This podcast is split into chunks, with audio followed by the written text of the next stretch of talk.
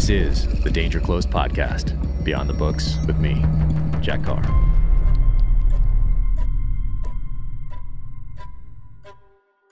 Welcome to the Danger Close podcast, an Ironclad original presented by Sig Sauer. My guest today is Julian Rademeyer. Julian is the author of Killing for Profit about the illicit trade of rhino horn and is an investigative journalist and currently is the director of the Organized Crime Observatory for East and Southern Africa at the Global Initiative Against Transnational Organized Crime. Fascinating guy, amazing book. Love talking to him. Hope we can meet up in person one of these days. And now, without further ado, Julian Rademeyer.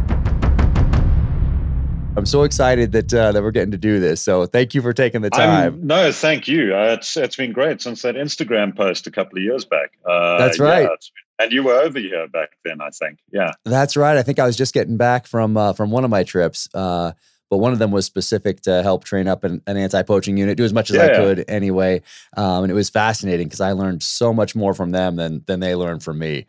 Uh, yeah. They were just transitioning from the weapons they'd been using to some new ones that I had a, a background with. So just kind of helping them there. But uh, their their backgrounds and their stories and uh, yeah. their lives were the most fascinating part of that that trip for me. And I mean, they've, they've stayed with me, and they were all older. That's what really got me is those some of those guys that were so much old. I mean, mm. a lot of them were really old. Uh, they yeah. caught like the Bush Wars, tail end of the Bush Wars, and mm. and they'd worked for what whatever the the um, what National Police Force called what in America we call like a CSI crime scene investigation. Oh, yeah, yeah, yeah, yeah, yeah. yeah if, uh, so, they've done that, and then uh, they gotten scooped up by some of these uh, private anti-poaching concessions out there. Mm. So th- their backgrounds were were fascinating, but yours is too. That's why I, I kind of want to start with that. Like, how did you? Uh, what was your path into to journalism? Uh, was it something you always wanted to do, or did you study it in school, or how did it? How did you? Uh, how did you get uh, get to your essentially your foot in the yeah. door and start down that path as a journalist? Yeah, I think I it was a weird thing. So I kind of grew up in South Africa in the 1980s. I was born in the 70s, kind of showing my age a bit, but um, grew up in, grew up in the 1980s, and you know there was there was so much turmoil, there was so much change happening. You know, 1985 was was a particularly crazy year in South Africa. Um, you know, a lot of protest action going on, massive clampdowns from the military. And then as I, you know, as I moved into into my final school years, you got the um, the beginnings of change. So you've got the release of Nelson Mandela. Um, you've got these winds of change blowing through not only South Africa but through the world. Um, so you you saw the you know the wall coming down um, you know, all these seismic kind of changes. And I, I kind of, I'd grown up in a family that had a, my dad was a history teacher um, who had this sort of, you know, obsession with, with history, with telling stories. Um, and that stuck with me. And it, you know, I'd, I'd, watched a lot of some of the very courageous reporting that had happened in South Africa uh, in the 1980s in very difficult circumstances.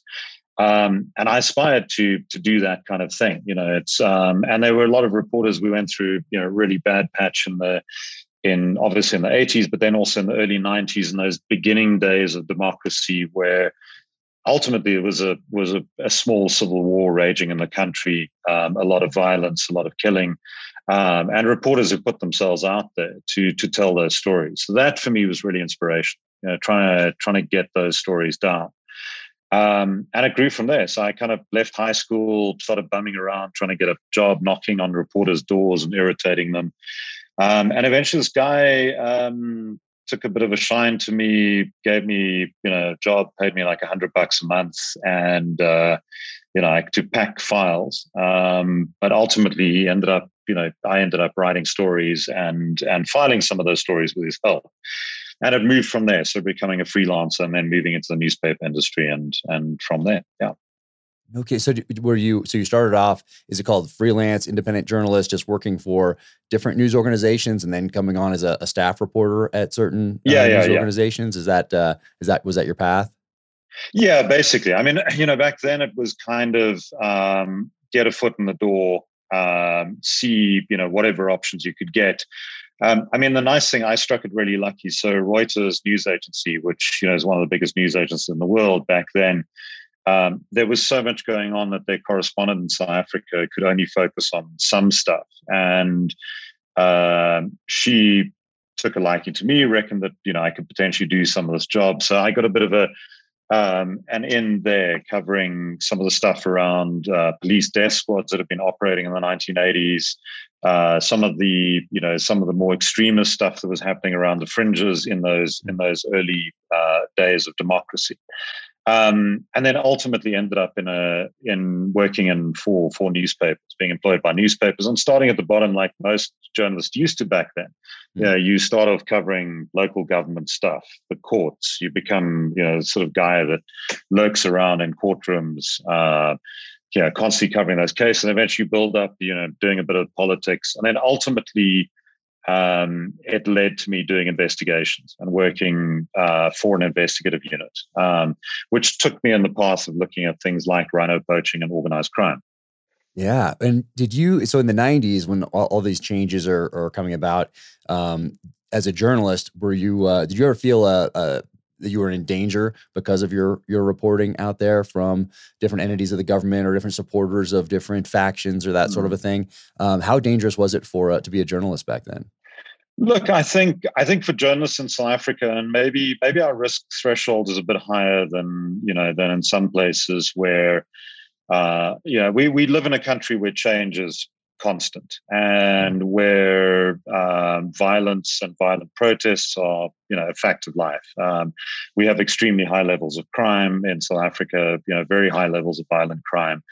Um, so there there are risks that you you take, but they're risks that you try and deal with and you try and ameliorate and find ways of, of, of handling those risks as best as you possibly can. So, you know, covering gang violence, covering uh, political protests, um, you know you you do find yourselves in situations particularly when you're young and stupid you do know, crazy things like going between sort of two groups of, of protesters and police on one side and trying to get the most dramatic picture which leads to you, you know, leads to you being sort of shot with rubber bullets or tear gassed or whatever yeah. Um, and it kind of, you know, it's kind of it was a badge of honor in those days for for reporters who were coming up. But there was, there were, I mean, there were real risks involved. I mean, there were a number of of photographers, particularly in the early '80s, uh, who lost their lives. Um, Ken Oosterbroek, who was a particularly famous South. African photographer, incredible, incredible photographer.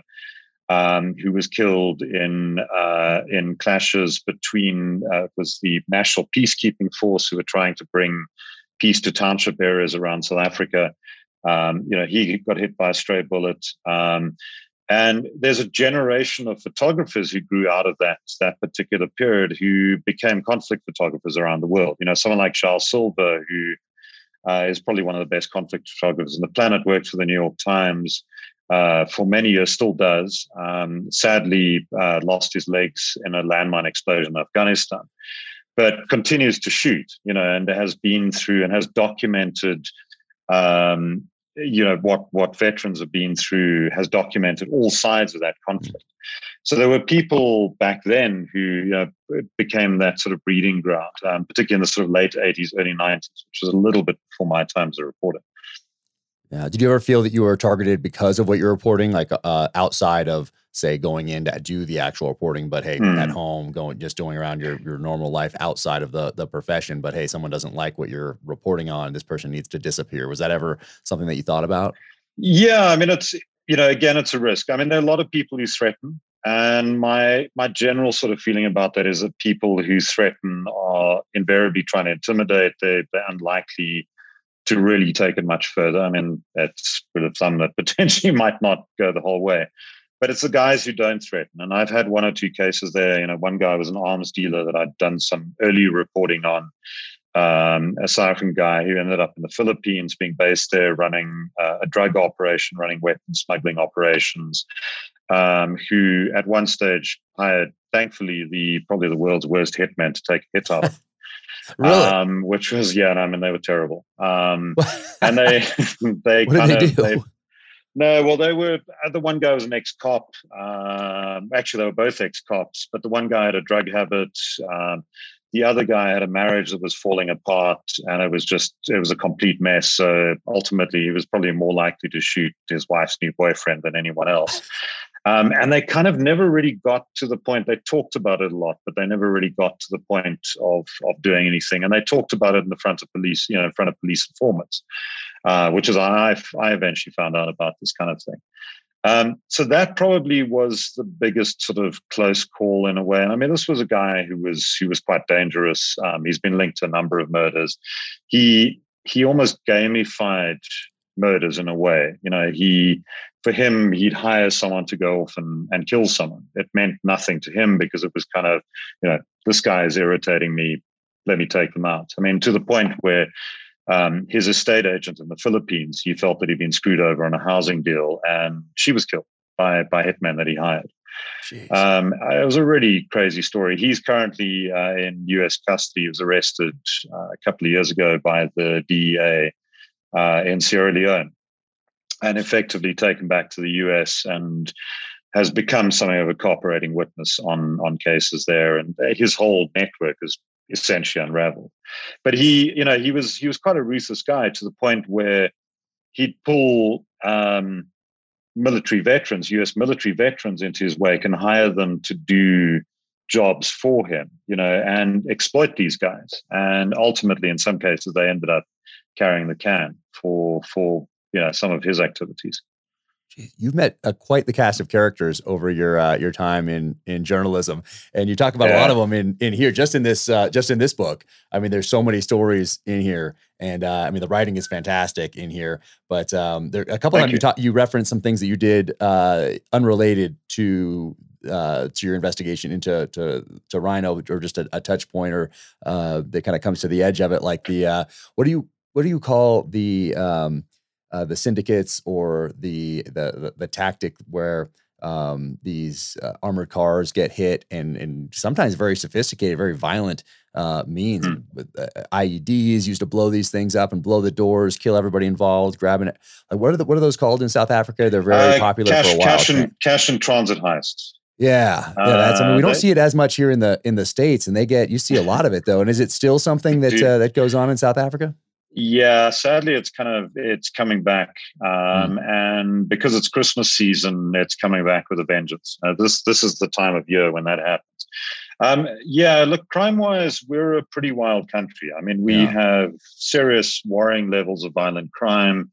We have a police force that has been utterly corrupted by by years of you know maladministration abuse. We have intelligence agencies which simply can't function, which have been become political tools. Um, and we've kind of lost the handle. I mean, if you if you look in the early days, um, sort of when cash and transit heists were really first becoming their thing in the 1990s, sort of mid, I don't know, probably a bit later, late 1990s to early 2000s. The police were really good at, at getting intelligence, at trying to you know target that. We had the the police task force, uh, which was an elite special forces type unit within the police. Um, you know, they were trained for for hostage negotiation. They were t- trained for rapid response incidents. Um, who really kind of went in there. They were extremely professional and they cracked down hard. And these syndicates got hammered.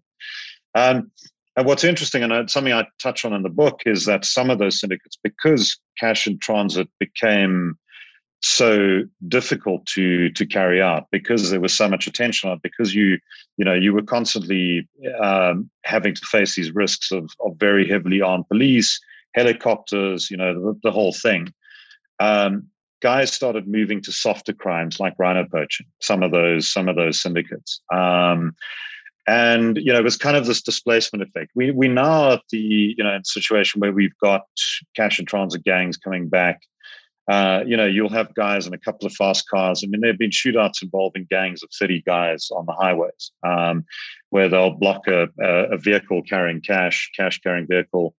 Um, you know there'll be a shootout. There were i mean i think these days there's probably it's still very violent, but fewer people get killed. Um, but you see, but you know, there were, I mean, horrific cases where they'd burn guys out of cash vans. Um, mm-hmm. You know, they'd um, get hold of explosives from from the mining industry. That's that's a common source for for explosives that are used in these things. And these are very sophisticated, very well armed gangs. You know, AK-47s, um, and you know, sometimes quite quite high explosives. Um, they know what they're doing. They're very professional, and and they go out and do it. And that extends currently into the mining industry. We now have, in the last couple of years, we've had a rash of incidents where guys are forcing their ways into uh, smelters, gold smelters, um, crashing through fences and armored vehicles, taking out security, um, you know, grabbing as much gold as they can and getting out there. So it's an ongoing thing. So these violent gangs, and look, it's I guess it's in some ways, you know, if you look at South Africa, and that's a country where there's almost 50% unemployment. Um, you know, you you're looking at a high level of people who are out there. What you know, how do you how do you make a living? And illicit economies is is many cases where you go. South Africa's always been so fascinating uh, to me the, the entire entire history. Um, but before you started writing this book, did you have a? Mm. Do you have a? And, and by the way, are you going to write some more books? Because the it's it the, your writing is incredible. It reads like a spy novel, and, there's so many Thank other you. things I want to go deeper into, like the uh, David Stirling and the SAS and all that stuff. Yeah, yeah. That involvement in here. But um, uh, do you have plans for for other books in the future? Are you working on? on I do. Yeah, I've, I, I'm bouncing a couple of ideas right now. I mean, it's it's it's been a while since that one came out, and I've sort of. Um, I mean, you've been there. You you know you've written well, you've written five five books so far. Right. I think. Yeah, fifth uh, one comes out here in May. Out. Yeah, yeah, I'm looking forward to that. Um, oh, thank you. Uh, but you kind of know the the horror of that process and locking yourself away and kind of writing it out. And um, yeah, it took. I mean, it, it took a lot of research to go into that particular book, and I've been I've been sort of hunting for. I don't think I've I really necessarily have the talent for fiction, but uh, in terms of nonfiction and research and so on, I've been looking for you know the right story to tell. Um, and I've got a couple of ideas that I'm bouncing around now. So I think I'm sort of ready for for the second one, which hopefully will get going soon. Well, I hope so because um, I've been um, following, and I'm like, when's yeah. he going to announce that his next book is coming out? Because because I want more, and anybody that reads this, uh, you know, everybody should read this. Killing for Profit, it's fascinating, um, but uh, is going to want to read more of what uh, what what you have to to offer. And uh, you, yeah. I, I want to read one part here because uh, wanna, there's a couple parts I want to want to read, but this is uh, kind of the impetus for starting this book. Uh, and you say, quite by chance, I came across the story of a South African, a farm, uh, a, a farm attack and rifles being smuggled across the border into Zimbabwe to be used to kill rhinos for their horns. I was intrigued. I wanted to know more. And so I dug. And the more I dug, the more I unearthed, and the more horrific I became. Horrified at the tales of ruthless criminal enterprises on a scale that I could not have imagined.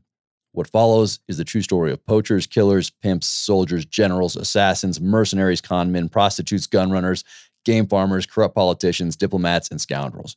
It is also the story of one of South Africa's most precious assets, an animal that has been around for, for 50 million years. This is the rhino's last stand, one that tragically they may not survive. I mean, it's great writing. And that just, I mean, that's all, who's not going to want to turn that page. Um, so, so, uh, so and right you do there, the audiobook. I'm not going to give you Ray Porter's number. He's fantastic. Uh, uh, he does mine. Um, but uh, that was so. That was the the the impetus to start going down this path and write a book. Like when did you decide this was not going to be a, an article or a series of articles, but it was going to be a book? Yeah. So I mean, I mean that's the thing about you know the rhino horn trade. Um, you know, it's the kind of thing people don't really associate poaching rhino horns, that kind of thing, with with organized crime or these these kinds of characters. Um, so I started with that story, and it was this you know this guy Johan Roos, who was sort of a petty con man uh, slash game farmer slash poacher. He'd been convicted many times since the 1980s for poaching. And you know he was smuggling these weapons across into the border, across the border into Zimbabwe, and supplying them to um, a gang of, of zebra poachers. You know, these guys were poaching zebras, selling the skins. Hmm. Not really a big deal. But then they morphed into this rhino poaching gang. And it was around the time we can come to that later, but when this market was really opening up in in uh, in Vietnam, um, and the, a couple of these rifles were intercepted, and and one of them the serial numbers had been removed. So I managed to, through contacts in Zimbabwe, get hold of the serial number, run it on this side. And it turned out that that, that rifle had been stolen in an attack on a farm, an elderly couple living on a farm uh, in South Africa. Farm attacks are, are unfortunately a big problem here. You know, you've got rural communities living in quite isolated areas with, without the necessary police support. Um, and these guys were effectively his neighbors and ultimately became even closer neighbors after the attack when they moved to town for, for better safety and moved basically into a house around the corner from. Uh, but he'd orchestrated, it seemed, this attack and getting these rifles, and the rifles were then shipped out. So, you know, that story in itself was quite fascinating. But then it moved on, and the stories just kept getting wilder and wilder. You know, you had a Thai Laotian syndicate who were recruiting strippers and sex workers to pose as hunters um, so that they could exploit, you know, loopholes in, in hunting legislation. You had North Korean spies. This is now after the book came out, who were moving um, horn through Mozambique into South Africa, taken out in diplomatic pouches. Um, you had these old historical stories, which you mentioned, you know, David Stirling the SAS. Um, and, you know, there's quite wild sort of idea back then to kind of tackle rhino poaching syndicates in Africa. Um, so there were these characters and these these amazing stories, which um, you know, I knew very little about it when I when I first started looking at it. Um, you know, rhino poaching was this kind of thing that was happening on the periphery. The numbers were going up, but back then it was you know 122 rhinos have been poached, so it wasn't. Mm. It wasn't what it became, where you suddenly started losing over a thousand a year, and we're now sitting in the position where you've got uh, 10,000 rhinos in South Africa, in Africa that have been poached, more than 10,000, close to 11,000. Um, and, you know, the, South Africa being the country with the largest rhino population in the world, now facing this this massive, um, you know, onslaught. Um, and you know, over the last decade, the Kruger National Park was, uh, which I'm I, am i am not sure if you've been there, but um, yeah. you know, it's it's it's the crown jewel of of our yeah. national parks in South Africa, um, and it's it's the the last uh, sort of the last standing ground for for South Africa's rhino population, losing seventy percent of their rhinos in the course of a decade. Um, you know, so so it became this really thing, and there's this life and death thing where you've got people people who prepared to kill and actually die for a couple of kilograms of rhino horn. And that's what I wanted to to really understand is what is driving people to go out there and, you know, want to shoot a rhino, get that horn out of a national park, you know, massive risks. You can be, I mean, the guys have been trampled to death, poachers have been trampled to death by elephants, taken by lions, um, you know, the all of those kinds of elements. So what are the drivers? What's what's motivating all of this? Yep. And I want to ask you a little bit more about what rhino horn is here um, in one one second here. Um, and I'm going to read this to give a little bit people a little bit of background. Uh, perhaps the greatest irony is that rhinos are being killed for the very things that evolved to offer them a means of defense. On the black markets of Southeast Asia, rhino horn is worth more per kilogram than gold, cocaine, platinum, or heroin. It is a product that people are prepared to kill and die for. In Vietnam, it has become a party drug for the wealthy and a panacea for the very sick and yet it offers no real scientific benefits. Its value is artificial, founded on myth, and propagated by greed. Man. So what is the is it is rhino horn what your your fingernail is made out of? And how did it become so valuable? Uh, the, mm. these myths that have just grown, I guess, over the years. Um, how did hmm. it become so valuable? Uh, what is it? And then I have a, a, a, slew of questions about how this cycle works and how that guy ends yeah. up in the field with a rifle killing that rhino and how what that trail looks like all the way back to Asia. Mm. But uh, but what is rhino and why is it so rhino horn and what is, why is it so valuable? So, so rhino horn has been traded for for thousands of years. Um, in China, it's been used for thousands of years. It was until fairly recently, um, and there's some dispute about how that's been changed, but it was until until fairly recently in uh, the sort of Chinese materia medica, the, the traditional medicine um, texts that that underpin chi- uh, traditional Chinese medicine. And by extension, because China had um, had conquered Vietnam and had moved into Vietnam, it became the the basis for for traditional Vietnamese medicine. Um, so for thousands of years, people have been using rhino horn for a range of things, including you know chasing out demons, more extreme versions, but also primarily as a fever reducer. You know, if you if you have a fever, if you have some sort of disease that causes a fever, um, using that supposedly will help bring those symptoms down. Um, the problem is that the markets keep evolving. So if you if you look at the markets in the in the 1960s, 70s, 80s, uh, and this was when rhino poaching was really hitting East Africa primarily, uh, and then parts of, of Southern Africa. South Africa, because it was quite isolated, um, you know, because of the apartheid regime, it was pretty much cut off. There were wars raging in Angola and Mozambique. Uh, Zimbabwe also similarly had conflict there. So South Africa's populations pretty much escaped that onslaught. But countries like, uh, you know, Kenya were being hit really hard. Um, uh, Zimbabwe got really hit really hard in the 1980s and through into into the early 1990s. Um, and you had markets like Taiwan, for instance, which uh, you know a lot of rhino horn going out there. Singapore, Hong Kong.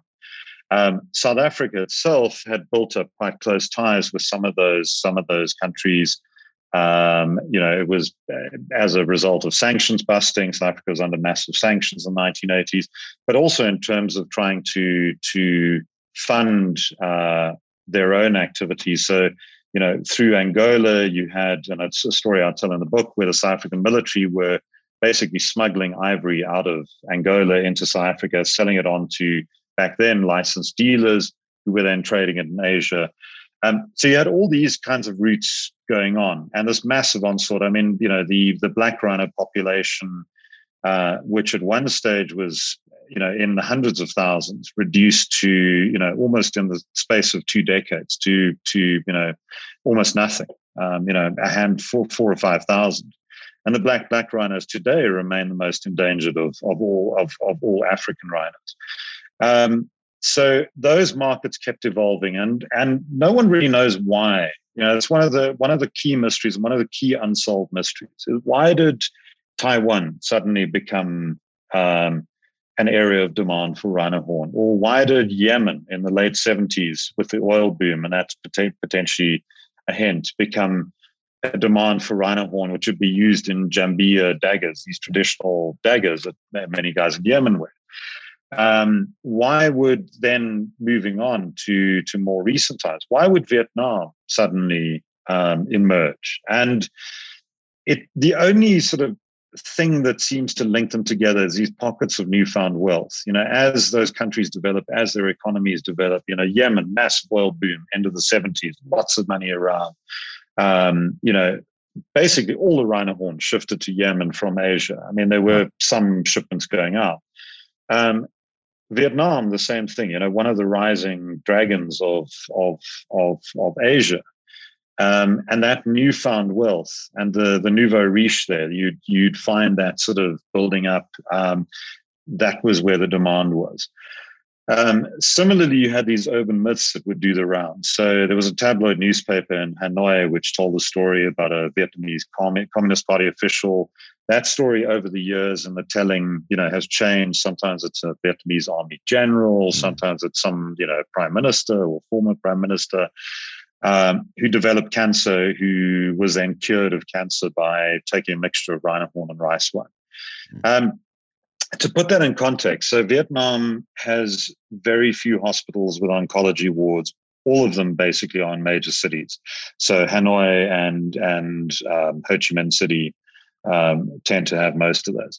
So a lot of people coming from rural areas uh, are arriving at hospitals, and these are not the greatest. I mean, I went to the one, the oncology ward in Hanoi. You know, you got people two to a bed, people sleeping under beds. Um, you know, hundreds of people queuing outside trying to get chemotherapy treatment, people who are arriving, you know, in stage four, you know, cancer. Um, and the story started doing the rounds. And then you'd have doctors there who would say, look, we'll treat you with chemotherapy and so on, but you should try this too, because it's mm. maybe it'll help. Um, traditional medicine wards at these hospitals saying that kind of thing. So people latched onto that.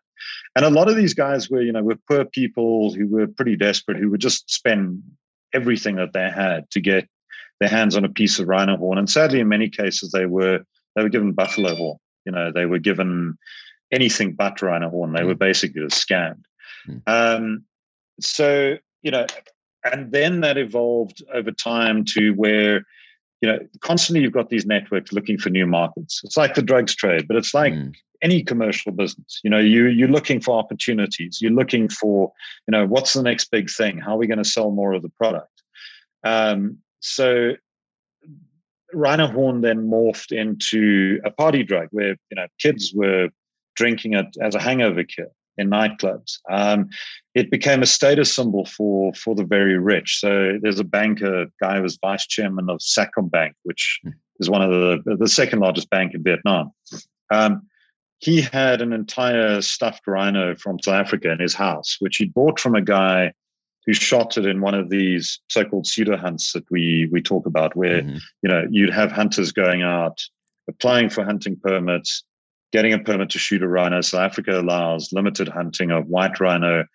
Um, there's a quota of hunts for black rhino, uh, and that's meant to to benefit conservation. So five five black rhino a year. Um, this guy had come out, got a hunting permit, shot the rhino, take had it had a taxidermist stuff it, took the whole rhino back to Vietnam, and then given it to this banker as a, as a housewarming gift. You know, hmm. here's and with a little card saying here's to your happy new home. Hope this brings you good luck. So the guy had this rhino in his living room. Um, and first of all, that gift was completely illegal. So, you know, it, ultimately, if you take a, um, a, a rhino trophy out, it's your personal trophy. You can't gift it, you can't sell it, you can't cut it up, you can't do anything. You, it's yours to hang on your wall. It's yours as a trophy hunter.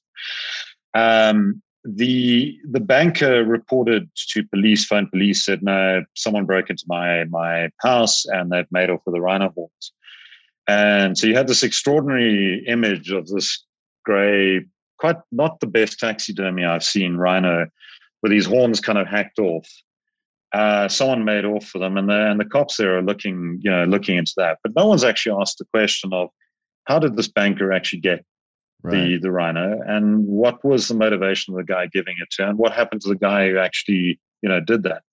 So those kinds of bizarre things. So you'd see rhino horn becoming this status symbol. You know, guys putting rhino horn on on a mantelpiece or as part of a shrine. Um, people giving chunks of rhino horn as gifts. Um, and then that again morphed into rhino horn as an aphrodisiac being sold. So rhino horn wine. Um, which was a, a, newspaper myth. You know, it was it was a 1950s, if I remember correctly, sort of newspaper myth that was created that people were using rhino horn as an aphrodisiac, um, and a Western sort of newspaper myth. But the syndicates made that real, so they started selling this, you know, this aphrodisiac rice wine.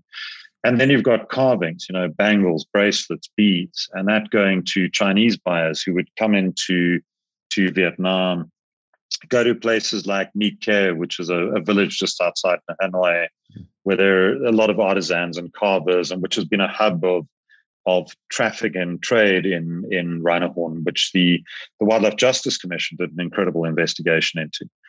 So you've got these constantly shifting markets, and you've got the guys on the on the supply side here in Africa who are trying to you know counter this, and then you've got this market in Asia, which is is expanding, changing. Um, you know, syndicates that are operating uh, quickly across borders. Uh, law enforcement just simply can't keep up in many cases.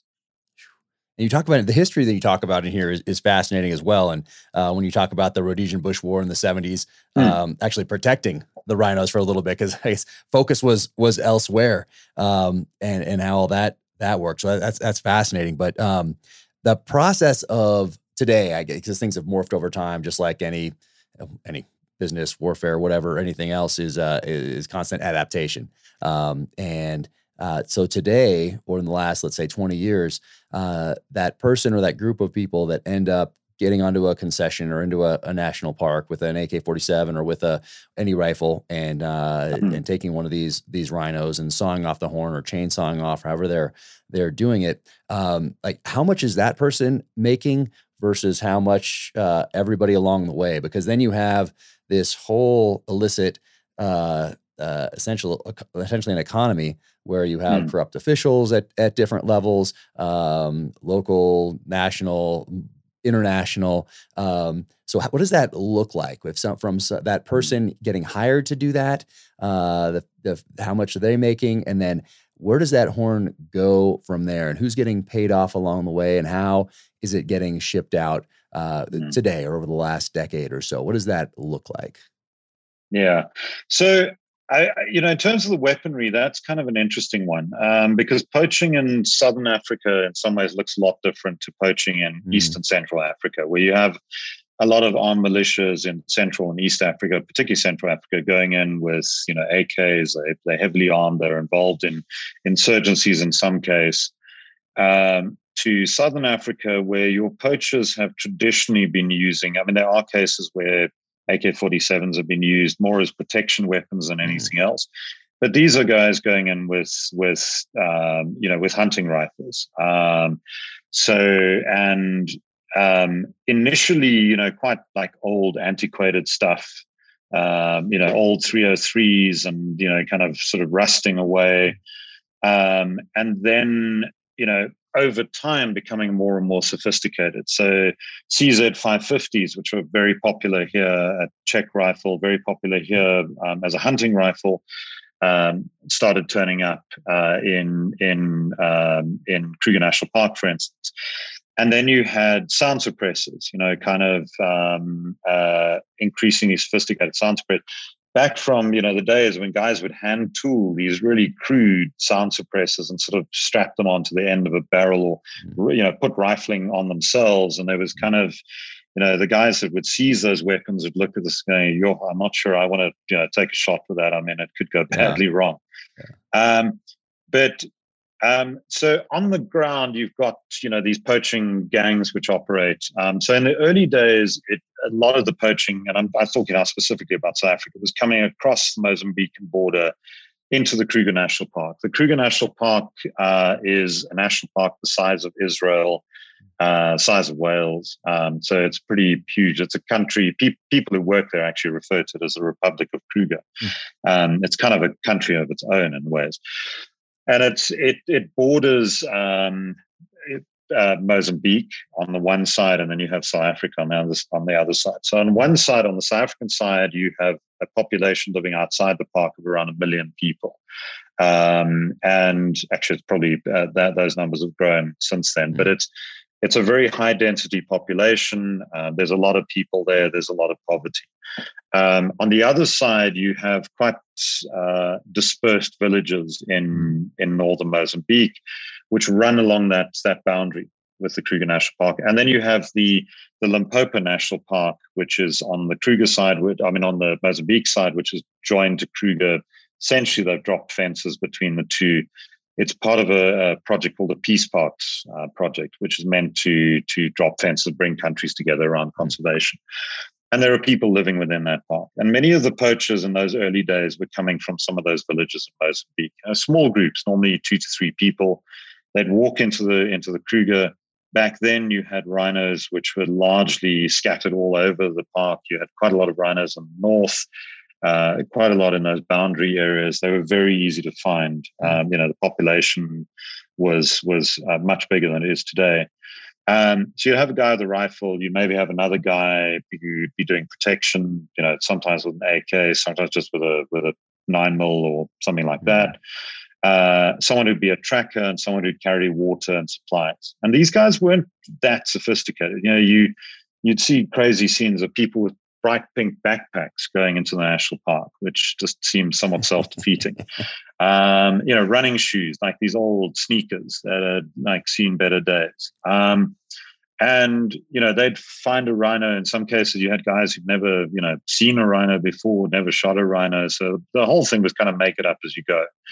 Um, they'd they'd make a kill, and then as they grew more and more sophisticated, they learned things like, you know, you um, anti-tracking. They'd, you know, some of these guys were quite experienced trackers themselves. These are, you know, young guys who grew up looking after their father's cattle. So they have some innate tracking ability from, particularly from those rural communities. They learned, for instance, that you didn't need an axe or a machete to hack the horn off. That if you if you took a knife and cut around the base plate of of a rhino horn, you know, pretty much like your fingernail, you could okay. you could lever it off and just pop the horn off almost. Oh wow! Um, which which makes it a lot easier um, than poaching elephants. Now, elephants, it's a it's it's a lot of work and it's a lot of hard work to get those tusks out, and they weigh a lot. So it's you know you've then got to lug them through the bush. Whereas rhino horn, it's a couple of you know couple of pounds, couple of kilograms. Um, carry that off with you. The horn would then be taken out of the park. Then, and some of these groups, I mean, they move at speed. You know, and you talk to rangers on the ground who are trying to track them or intercept them. I mean, they they move at a pace through that mm. bush because they you know they they're experienced they yeah. and i'm not talking about your more sophisticated gangs and they can move uh, large distances very very quickly and they don't slow down get across the border back into mozambique then you would you know go to the boss that you have rented the hunting rifle from in most cases they rent the rifles so they'd have to pay a fee for that they rent the bullets too um, and they pay a fee for the bullets you know and the bullets that they don't use they have to return um, and the boss would then move that through his chain. You've got guys who run taxi businesses, so some of them are smugglers. You've got middlemen, intermediaries. And then ultimately from there, your your horn is moving to Maputo, the capital of, of Mozambique, um, and to invariably either Vietnamese or Chinese middlemen, or occasionally the odd North Korean spy who's really sort of inventive. Um, and they would then get it out through there. And they'd use, you know, I, I think that's where the, the, trail gets a bit murky for those of us that look into this. Um, the there's enough evidence to suggest that they're using the same kinds of smuggling routes that are being used for other commodities. So, you know, the same smuggling routes is being used for heroin or mm um, other drugs or for rubies going out or mm-hmm. um, smuggled gold, timber, right. um, and bribing the same officials and the same customs guys to get it through airports. You know, Rhino horn is great to take through an airport. And, and again, back in the early days, guys would take, take horns, shove it in a suitcase, um, smear toothpaste all over the horn or shampoo, put it in a plastic bag. Um, you didn't really have detector dogs that were trained to to pick up on rhino horn back then. Wow. So they'd hide the smell because rhino, I mean, rhino horns after a period of time, I'm sure you know, but uh, you know, once they've been hacked off, um, it takes a while for them to dry out, and the mm. The the smell of the rod is pretty overpowering. Yeah. So you've got to kind of cover it, it, and then carry it on as as hand luggage. You know, wow. which you can't do again with ivory. I mean, ivory you need containers. You need a much bigger yeah. operation for ultimately a lot less uh, return on your investment. You know, rhino horn has significantly high high value. So at the poaching level, it varies. I mean, we did a we did a project um, at Traffic, the International Wildlife Trade Monitoring Network, where I worked previously, um, where we interviewed poachers in jail, and you know some of those guys were getting anything from a couple of hundred dollars up to you know two three thousand dollars. Your really big shooters, your your good shooters, the you know the guys who knew what they were doing, who were experienced, been doing it for a long time, could pretty much command a much higher price. Oh, wow. And then as it goes up the chain, it picks up value. Um, those early prices from you know, I mean, there were figures back in the in 2010, 2011 of like sixty thousand US dollars a kilo on the black market.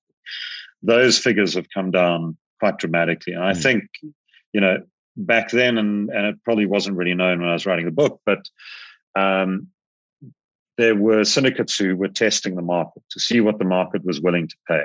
Uh, and I think, you know, they, initially you had people pay willing to pay prices like that, and over time it's come down.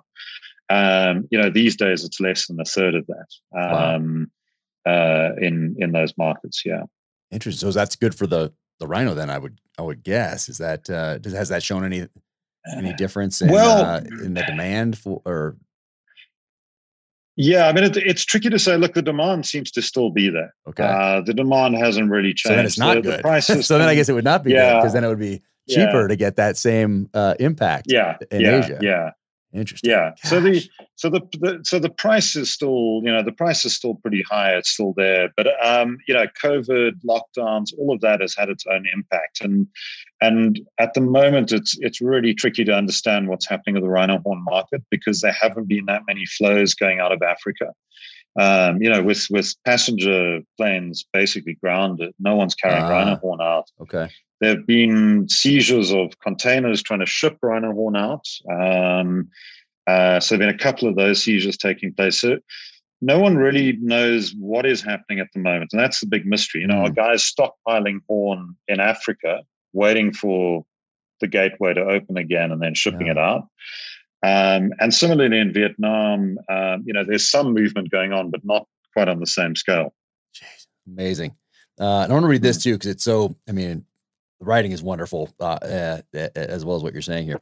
Um, that night, a rust red poacher's moon rises into the darkness, the largest full moon of the year. As it ascends, the color bleeds away until only a slivery glow remains. Pale light filters through the bushes and the thorn trees. Out there, somewhere in the shadows, silent groups of poachers are heading south. And across the border in the Kruger, the game rangers, soldiers, and cops are lying in wait. Four days later, the stinking remains of two rhino carcasses are found near the park's Crocodile Bridge gate. The horns have been hacked off. The rangers pick up the trail broken blades of grass, scuff marks in the sand, flattened scrub, crushed plants. Police and soldiers are deployed. Hours later, there's a crackle of gunfire and a man lies dead. Two others are taken away, their hands cable tied behind their backs. Four horns, a hunting rifle, and an axe are found. The number of rhinos killed in the Kruger now stands at 130, and another corpse is consigned to a cheap pine coffin in a dusty grave. I mean, that's great writing. You need to write another book. I mean, it, it's uh, that's fascinating. Thank you. um, so I remember that vividly, actually, because yeah. I, I, was kind of in Mozambique, uh, and I remember watching. I mean, I actually took pictures of that moon. It was incredible. Um, and you know, we were. Uh, I was uh, was um, at that stage trying to sort of interview some poachers in Mozambique. Uh, so I was sitting in the Limpopo National Park in one of their spots. Then that sat there that night, you know, outside a fire going, watching that moon going up, and knowing that something was going to happen that night. You know, mm-hmm. something was going to happen around that time period. Yeah. Uh, the different levels of, of corruption when we're talking about this much money, just like with with drugs uh, mm-hmm. anywhere really in the world, but particularly in the United States and, and into Europe, um, there's so much money involved uh, that mm. people are willing to go to extraordinary lengths, obviously, to move a product for which there is insatiable demand um, in the country, same country that's trying to uh, to, to, to stifle this uh, uh, this incursion of of drugs.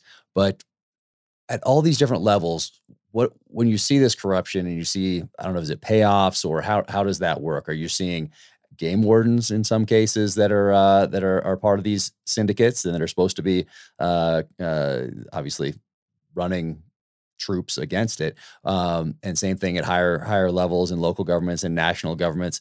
Are there what does that look like? That uh, that scale of corruption, and mm. in some cases, is it uh, bribes? Is it looking out of the way? Is it blackmail? Is it um, uh, actual payoffs or just someone turning their head because they're scared of their family being killed? Like, what are we looking at when mm-hmm. we're talking about uh, corruption and coercion at those other levels? Not the people that are out there hacking the horns off and actually doing the shooting, but those that allow that rhino horn to move by either taking a bribe or looking the other way.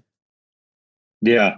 So it's I, I, mean I think it's all of the above. Um, you know, to to to tell you a bit of a personal story. Um, if you if you look at the book, uh, there's a bunch of photographs uh, in the middle, and I think on one of the early photos there's a picture of two rangers in Zimbabwe uh, doing anti-tracking. Um, there's a guy there called Sylvester. Yeah, at the bottom there. Um, Sylvester was one of the best rangers, one of the most fearless rangers in Zimbabwe, or in that part of Zimbabwe at the time. he'd been through multiple firefights. He'd been in contact with poachers with AK 47s in that case, um, presumably ex military, with a bolt action rifle. And he'd taken them on single handedly. I mean, he was, he was known to be almost foolhardy in his, in his, um, his bravery, you know, like charging these guys with a, with a bolt action rifle and just firing shot after shot after shot. Um, so he'd been through these, he'd saved some of his colleagues, he'd nearly been and killed a couple of times. Um, and the tragedy about Sylvester is that Sylvester became, uh, he ran into debt, he developed a bit of a gambling problem, I understand. And he ultimately became, uh, he was fired from, from his job. You know, and this was a guy who's been groomed for, for great things. Um, and he's now in prison in South Africa awaiting trial uh, he became involved in rhino poaching here. He became involved in rhino poaching in Zimbabwe. You know, to the point where his his ex colleagues in the anti poaching force knew that he was out there and guiding poachers into the area. Um, and you know, they they probably would have. I wouldn't be surprised if they would have killed him if they came across him, because I mean, he was you know he was playing a pivotal role in in threatening their lives. So that for me is the kind of thing that you see. That's where corruption really eats away. You know, there was another guy as well in the Kruger National Park. Again, being groomed for for really um, a high position there. Mm. Ran into financial difficulties. There's almost a, a thread here. Um, you know, this was a guy who won awards for his conservation work um, who was widely respected. You know, who was who was acclaimed at least within South Africa. Um, who ultimately turned out to be corrupt and was arrested with a rhino horn with a corrupt traffic cop, uh, tra- traffic officer uh, who was with him. Um, so I think it's very easy. I think we, we we tend to treat corruption as something that's sort of over there. But I mm. think in this space, it becomes, you know, and, and this is true of any illicit economy, is it's very easy for people to slip into that. You know, if you um, you're facing these threats on a daily basis, uh, and your own life is kind of a mess, and you don't have the cash, and you know you've got a wife and kids and all that sort of stuff the temptation is great and and these syndicates go out and they actively try and find weaknesses. They try and find particularly in places again you know like the kruger or the Bubye Valley Conservancy or Etosha National Park in Namibia. They target rangers they get inside info they've got sources on the ground. They try and build up a profile of rangers that they think they can they can mm. corrupt or police officers they can corrupt and they go after them. And they they they they you know they pick away at those weaknesses.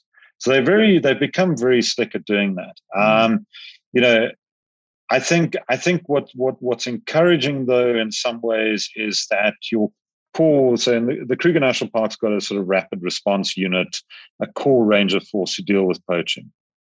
Um, there have been very few, if any, incidents that I'm aware of where there's been corruption there. So mm. it's it's sometimes in the broader field ranger corps where you where you have issues.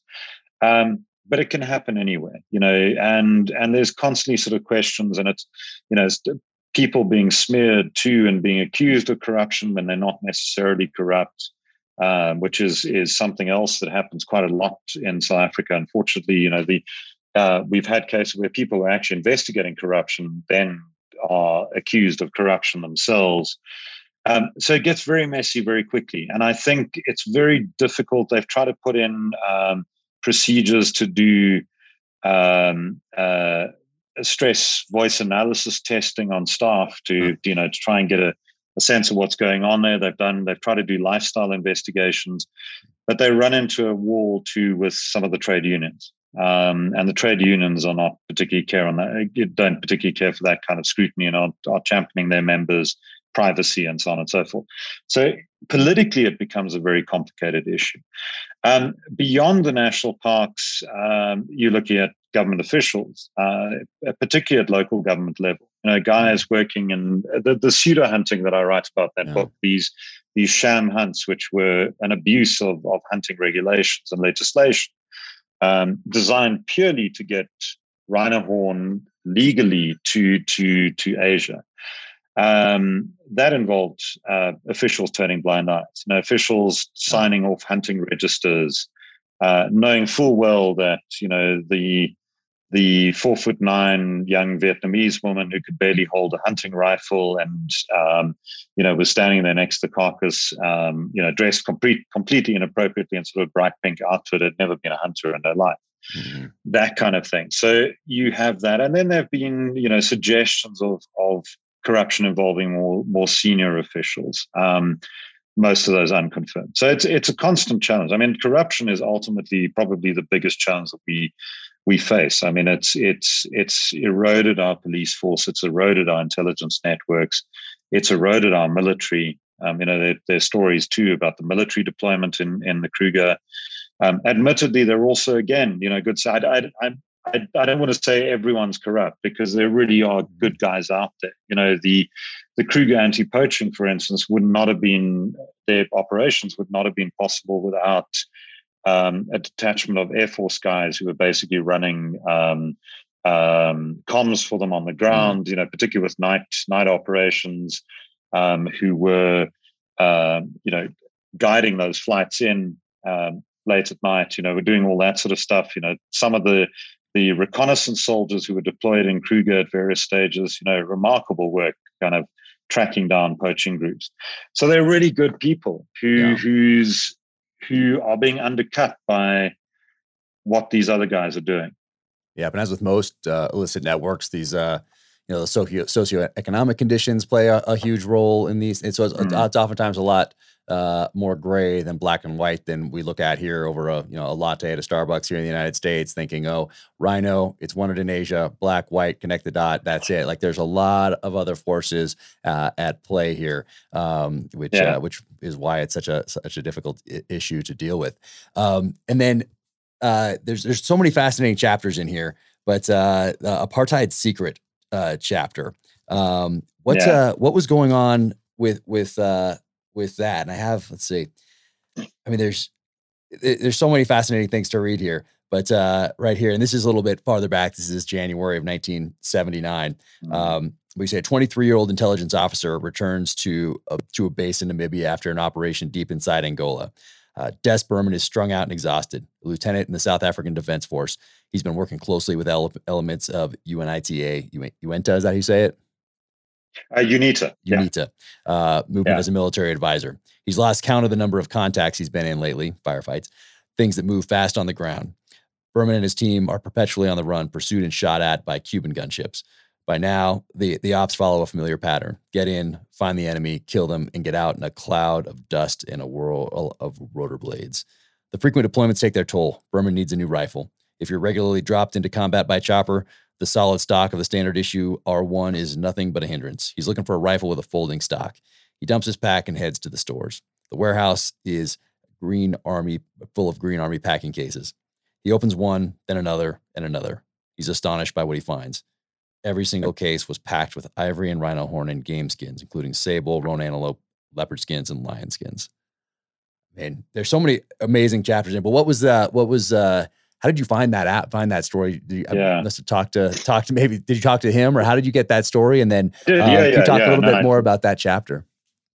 Yeah. So I mean, it was a really that for me was really interesting. It was kind of one of these forgotten stories in South Africa's history, um, where there'd been a lot of reporting in the 1980s around uh, you know movements of ivory, movements of, of other wildlife products out of Angola being smuggled out by the by the military. Uh, these were in most cases this was ivory which uh, UNITA, um, led by Jonas Savimbi at the time, which South Africa was allied to. I'm not going to go into all the details of, of the conflict, but you know ultimately it was a it was a proxy war during one of one of the Cold War proxy wars uh, you know, you had Cuban, Cuban deployments on the other side. You had Savimbi and the South Africans. Um, and Savimbi's guys were shooting a lot of elephants. Um, the South Africans themselves, in some cases, were shooting a lot of elephants, and those shipments of ivory were being moved out of Angola back into South Africa and then shipped off to places like Taiwan and, and so on. And then the the money from that would, in some, uh, you know, either disappear or go to to funding the war effort. Um, and so there was there was a general, actually, a guy called Jan Breytenbach, who's a who's a legendary special forces general in South Africa. He was one of those guys who he really led from the front line. He was out there with you know with these guys on the ground. Um, I don't think I've ever met anyone who served under him who doesn't have you know total and utmost respect for him and would probably follow him into combat today you know, if he if he decided to do that. Although he's, I mean, he's obviously very elderly now. His brother, ironically, was um, a very famous novelist and writer who had, yeah, who'd signed up with the ANC.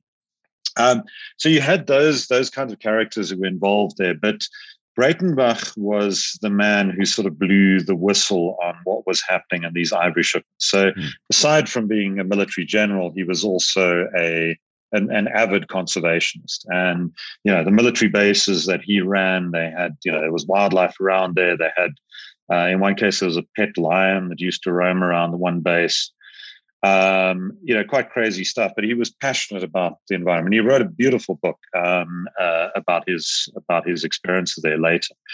But he blew the whistle on it, and there were others like Des Berman who ultimately testified before a commission of inquiry in South Africa which uh, unusually for a commission inquiry in the apartheid days actually exposed these kinds of things. You know, a lot of that stuff would have been brushed under the carpet. Um, um, and the Kumleben Commission of Inquiry. So I started scratching around. I'd read some stuff. Uh, Judge Kumleben, who led the commission, is retired. Uh, so I got hold of him. Um, I was struggling to get a copy of the commission report. He actually sent me his own copy, which was incredible. Um, you know, this reporter just phoning out of nowhere. And then started cold calling people, trying to find people involved. And and Berman, I managed to find a number for him. You know, he's he's running another business now, and he was surprisingly initially a bit hesitant and wary, but then surprisingly keen to to talk more about it.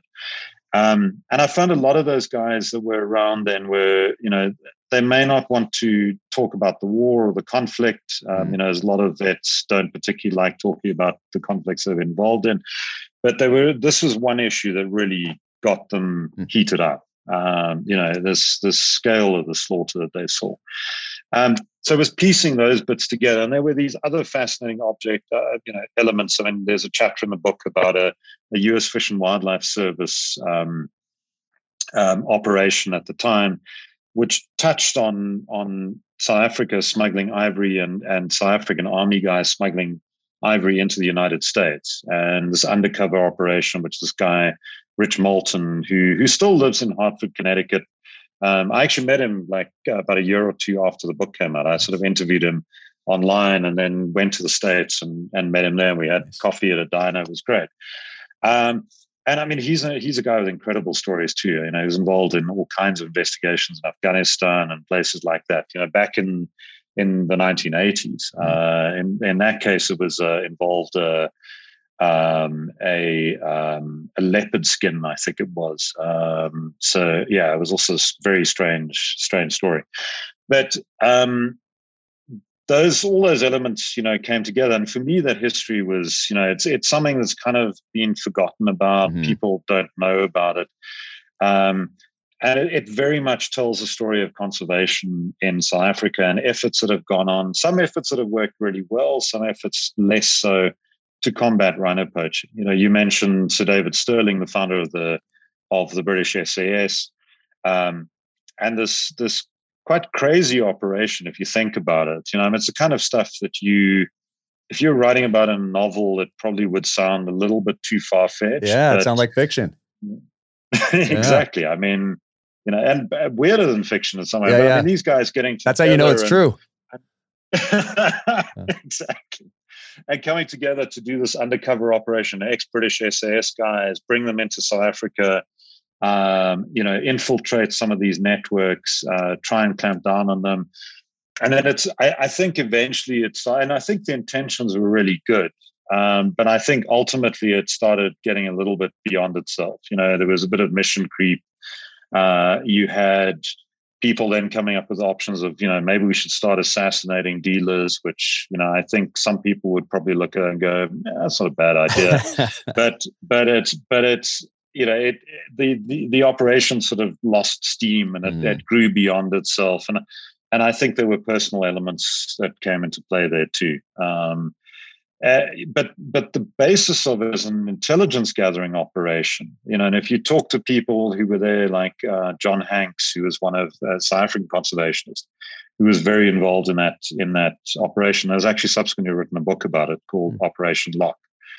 Um, he um, you know, he would argue that the intelligence gathering that they did was was on a different level to some of the intelligence gathering that was being done at the time, and that there were there were good elements there that you you know you had these guys in the in the field who were doing surveillance, they were pulling up together information, um, and that that information potentially could have had value, but it never quite got to that point.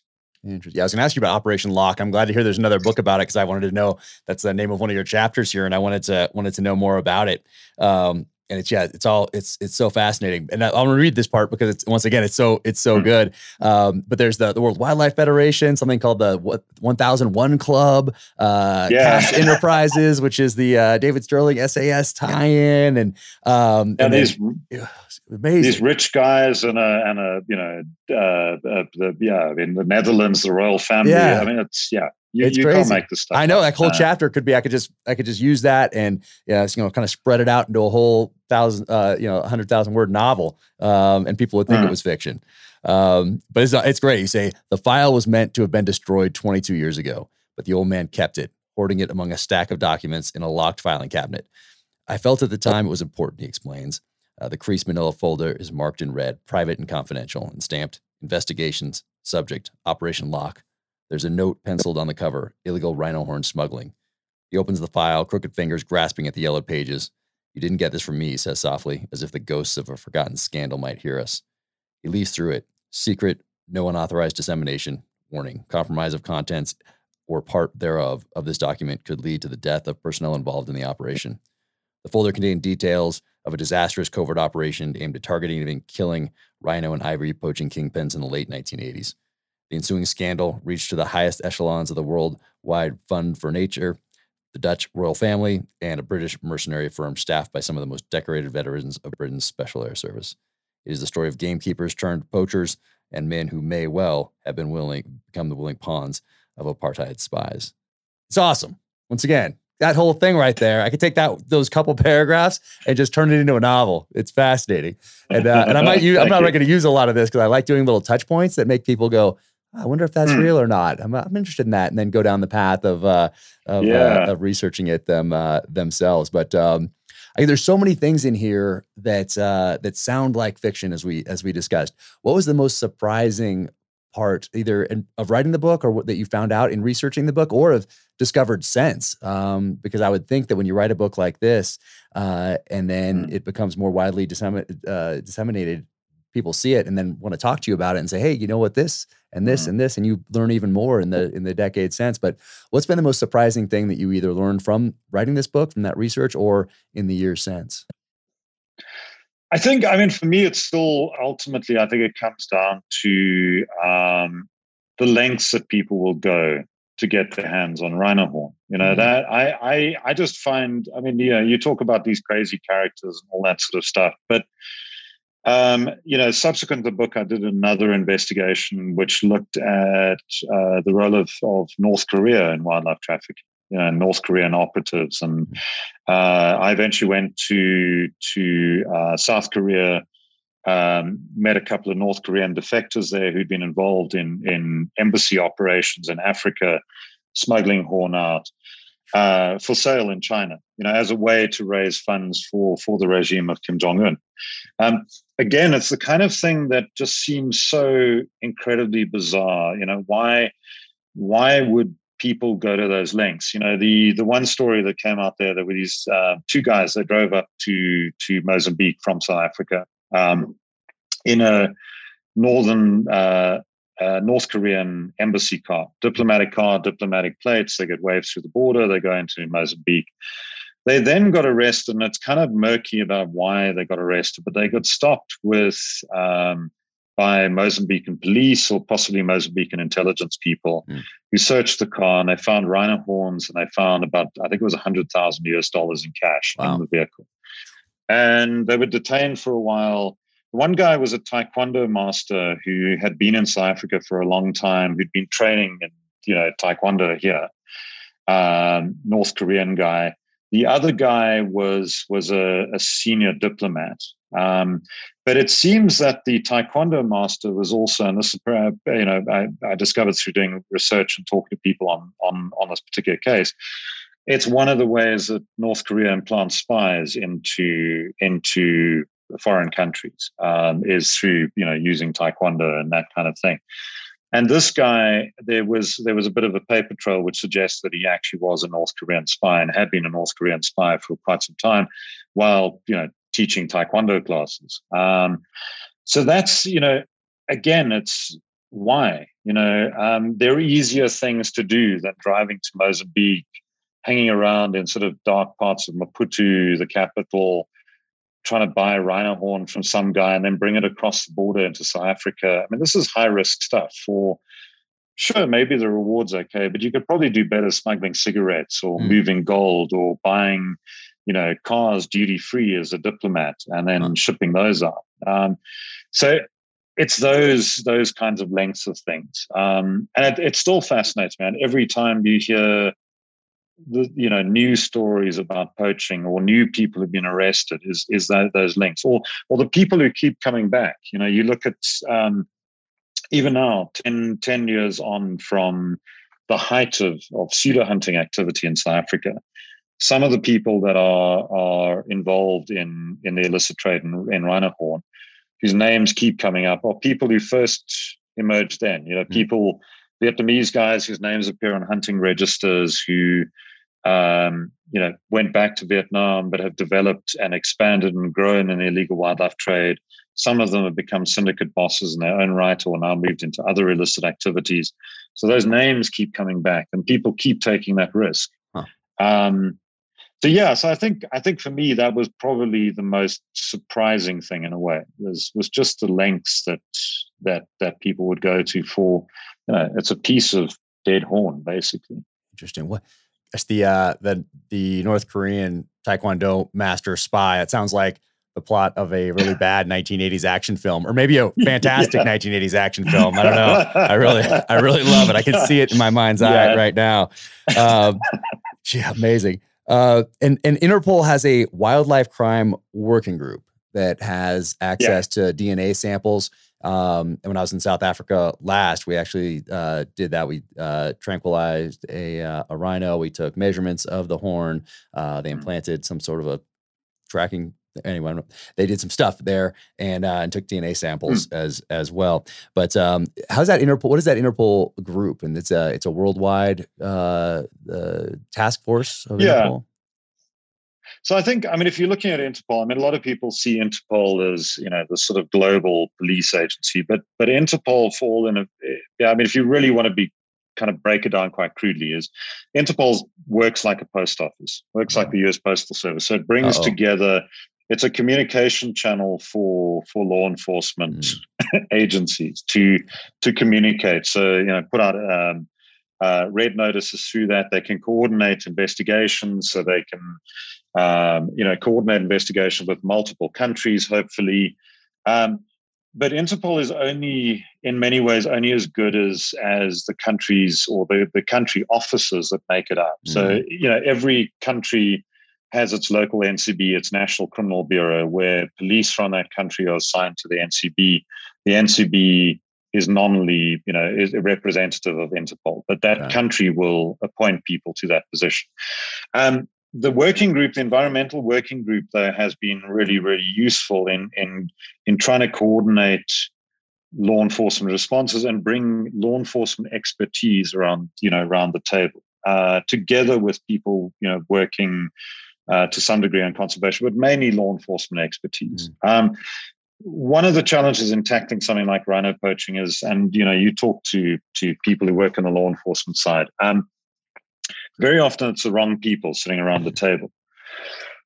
so you'll have um, a conference, an environmental conference happening, or you'll have a workshop happening, or you'll have um, a law enforcement strategy being drawn up by conservationists. Um, and we've seen that time and time again. Department of Environmental Affairs in South Africa, or the, you know, uh, a game department, or a, you know, some other sort of environmental department in another mm. country because it's a conservation issue and it's seen as a conservation issue, they are tasked with coming up with a law enforcement strategy. The problem is cops don't really, you know, they, they're not going to take orders from another government department. Mm. I mean, cops are cops. And law enforcement strategy is a very different thing to police than it is to another department who has no idea what they're kind of drawing up. So I think what where, where Interpol was really good there was trying to to get the right people around the table and having people working within environmental departments who work on enforcement issues together with law enforcement people. Uh-huh. Um, and discussing a issue and trying to come up with with approaches and policy approaches and coordinate that. Um, but that that has been probably the biggest challenge, and I think it's going to be more of a challenge now in the age of COVID, um, where conservation departments, environmental departments are trying to act as police. You know, they mm. they're trying to deal with what is what is ultimately a law enforcement problem.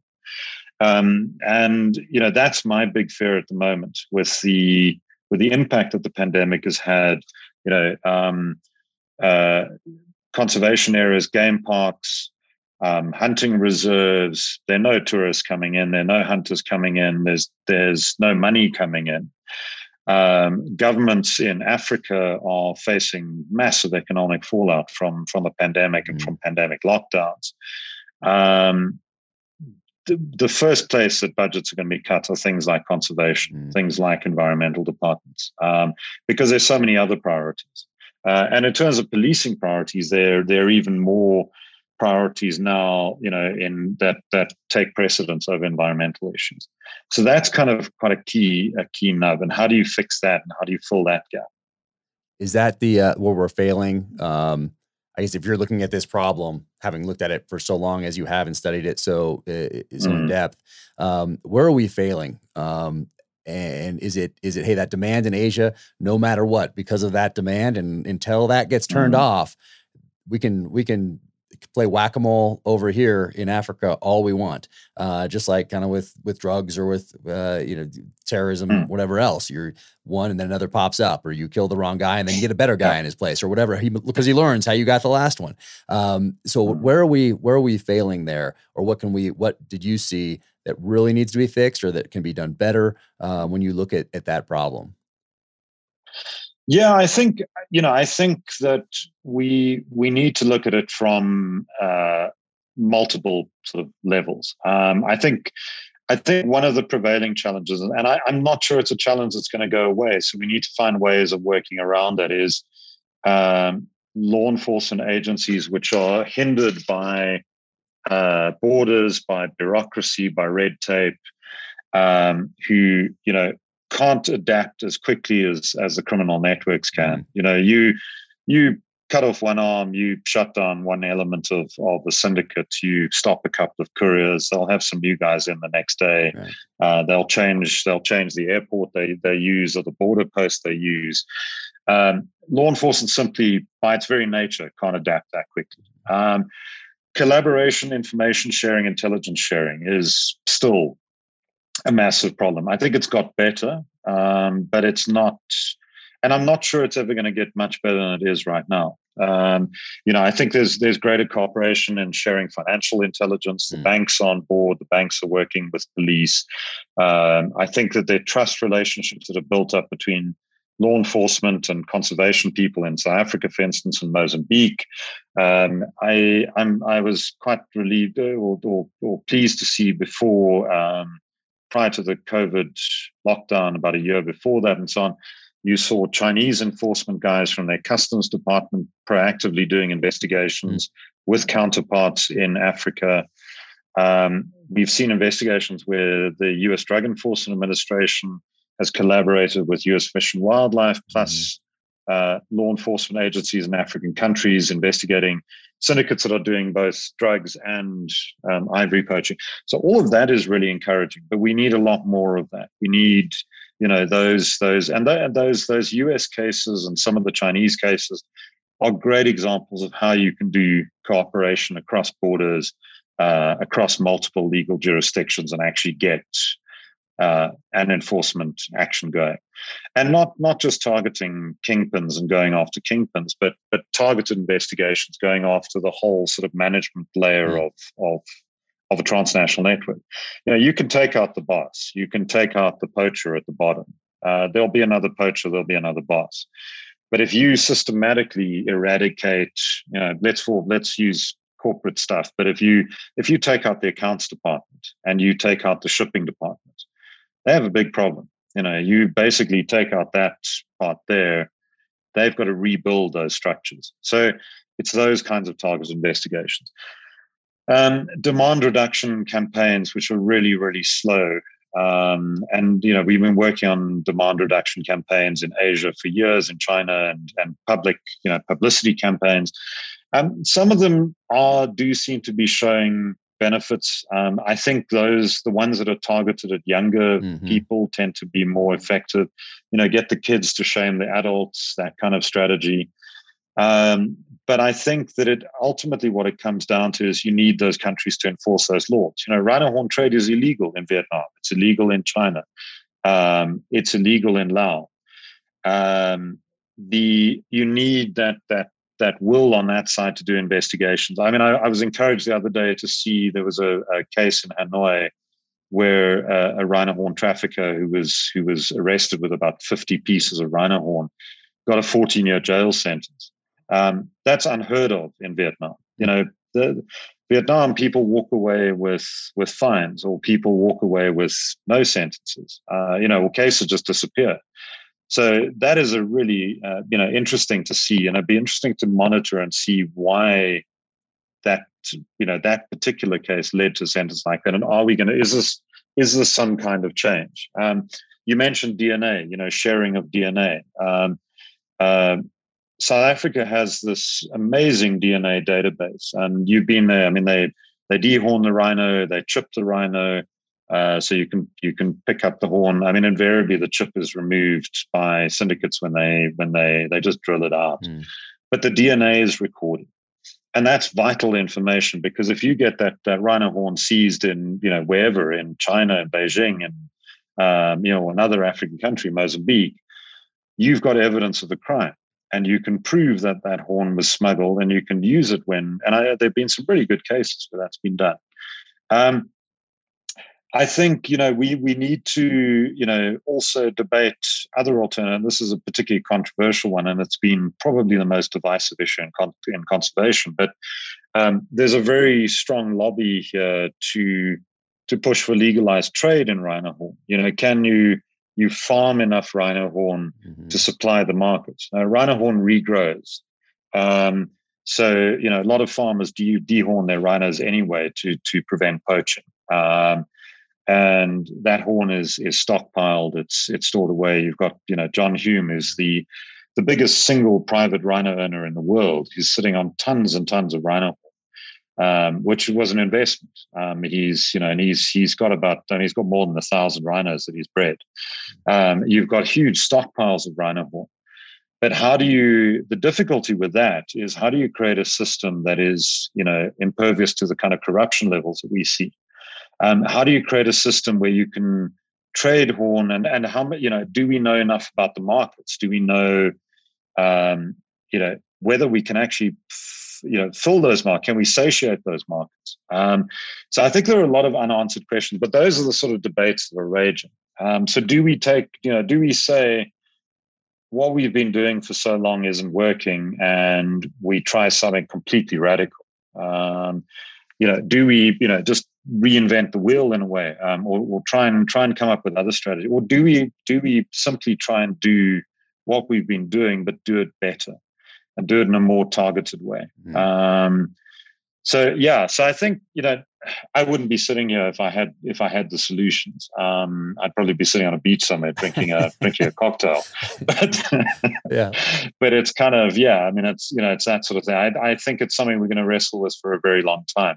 Um, the other element also is is to get rhinos to breed. You know, if rhinos are not breeding, you've got a problem. And the you know the Kruger population, which is crucial, is um, is kind of hit a point where poaching was outstripping breeding rates. You know, um, just rhinos have a gestation period of eighteen months, uh, so it's a long time. And when they're stressed, they don't breed. Mm. Um, so poaching pressure also has that impact right. on on those populations, and then breaking those populations up. So we we had a, a huge translocation the other day of um, there's a private reserve in South Africa, Phinda Private Reserve. Uh, 30 rhinos moved from there to Rwanda to to restart a rhino population in Rwanda. Hmm. Um, so, and and that's a strategy that's worked really well in the past. You know, if you look at um, uh, the 1960s when Dr. Ian Player, who's, who's sort of the doyen of conservation in South Africa, uh, brother of Gary Player, the golfer. Um, you know, Ian, Ian uh, and a small team of guys, Tony Harthoorn, who was a veterinarian, um, they single-handedly saved the white rhino population in South Africa from extinction. There were a handful left. Uh, what they did was they split the population up. They moved them to different reserves. They moved them overseas. They got them to breed.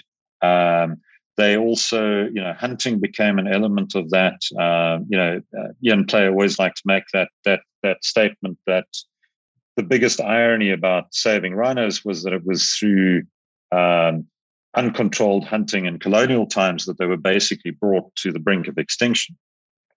But it was through regulated hunting in the 20th century that they were brought back.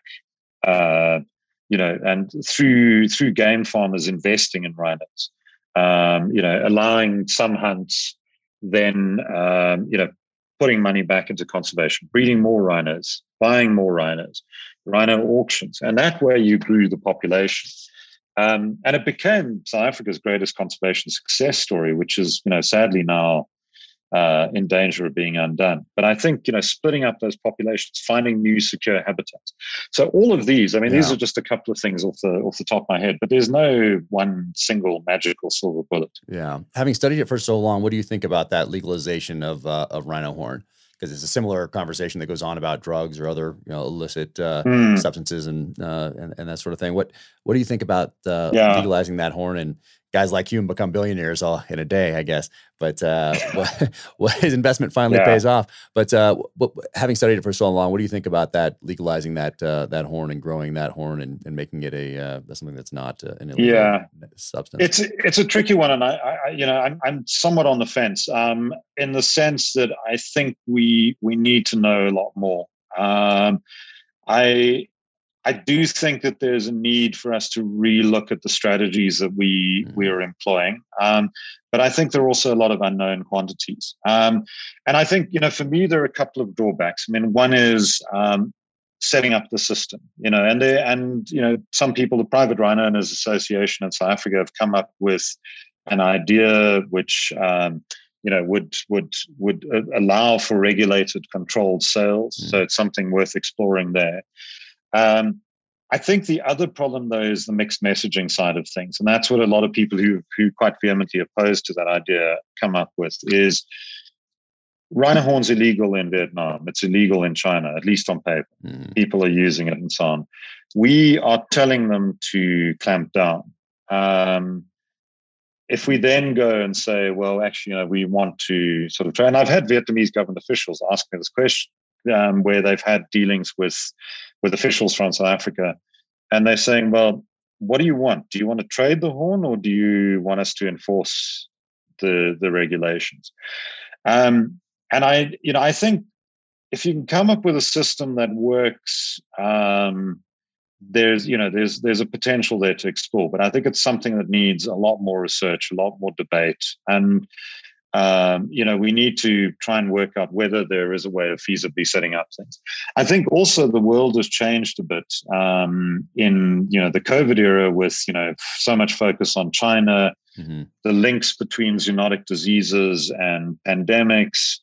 Um, is there a newfound willingness that one can capitalize on in China to potentially enforce uh, trade? Mm. Um, there's some signs that that's quite good, particularly when it comes to live wildlife yeah. trade, but not so much with trade in horns or lion bones or, or issues like that. Um, so yeah, I mean, like so many things, it's complicated. There's there's these you know these grey areas and and and and debates are raging. And I, I, I think the the difficulty for me also, sorry, is is you know it's kind of um, the debate is so polarized. You mm. can't actually get people around the table to talk rationally about these issues. You know, people are either pro trade, anti trade, and never the twain shall meet. Um, and I think that there's room for those kinds of discussions. You know, to sit down and actually have considered discussion. What are we going to do? You know, it's the same discussion people have when they say, "Great, let's ban hunting." You know, as the UK has indicated that they're going to do, they're going to ban hunting trophies coming in. That's all well and good, but uh, what are you going to put in place? What's going to replace that? Um, and have you thought through the potential economic impacts and the potential conservation impacts? You know, if you um, Botswana is a nice example where they banned where they banned hunting and they were, you know, unforeseen consequences rising and poaching, etc., cetera, et mm. cetera. Kenya too. So it's great. Put that on. Put yeah, Kenya exactly. So so put that on the table. That's that's fine. But what what are your alternative solutions going to be?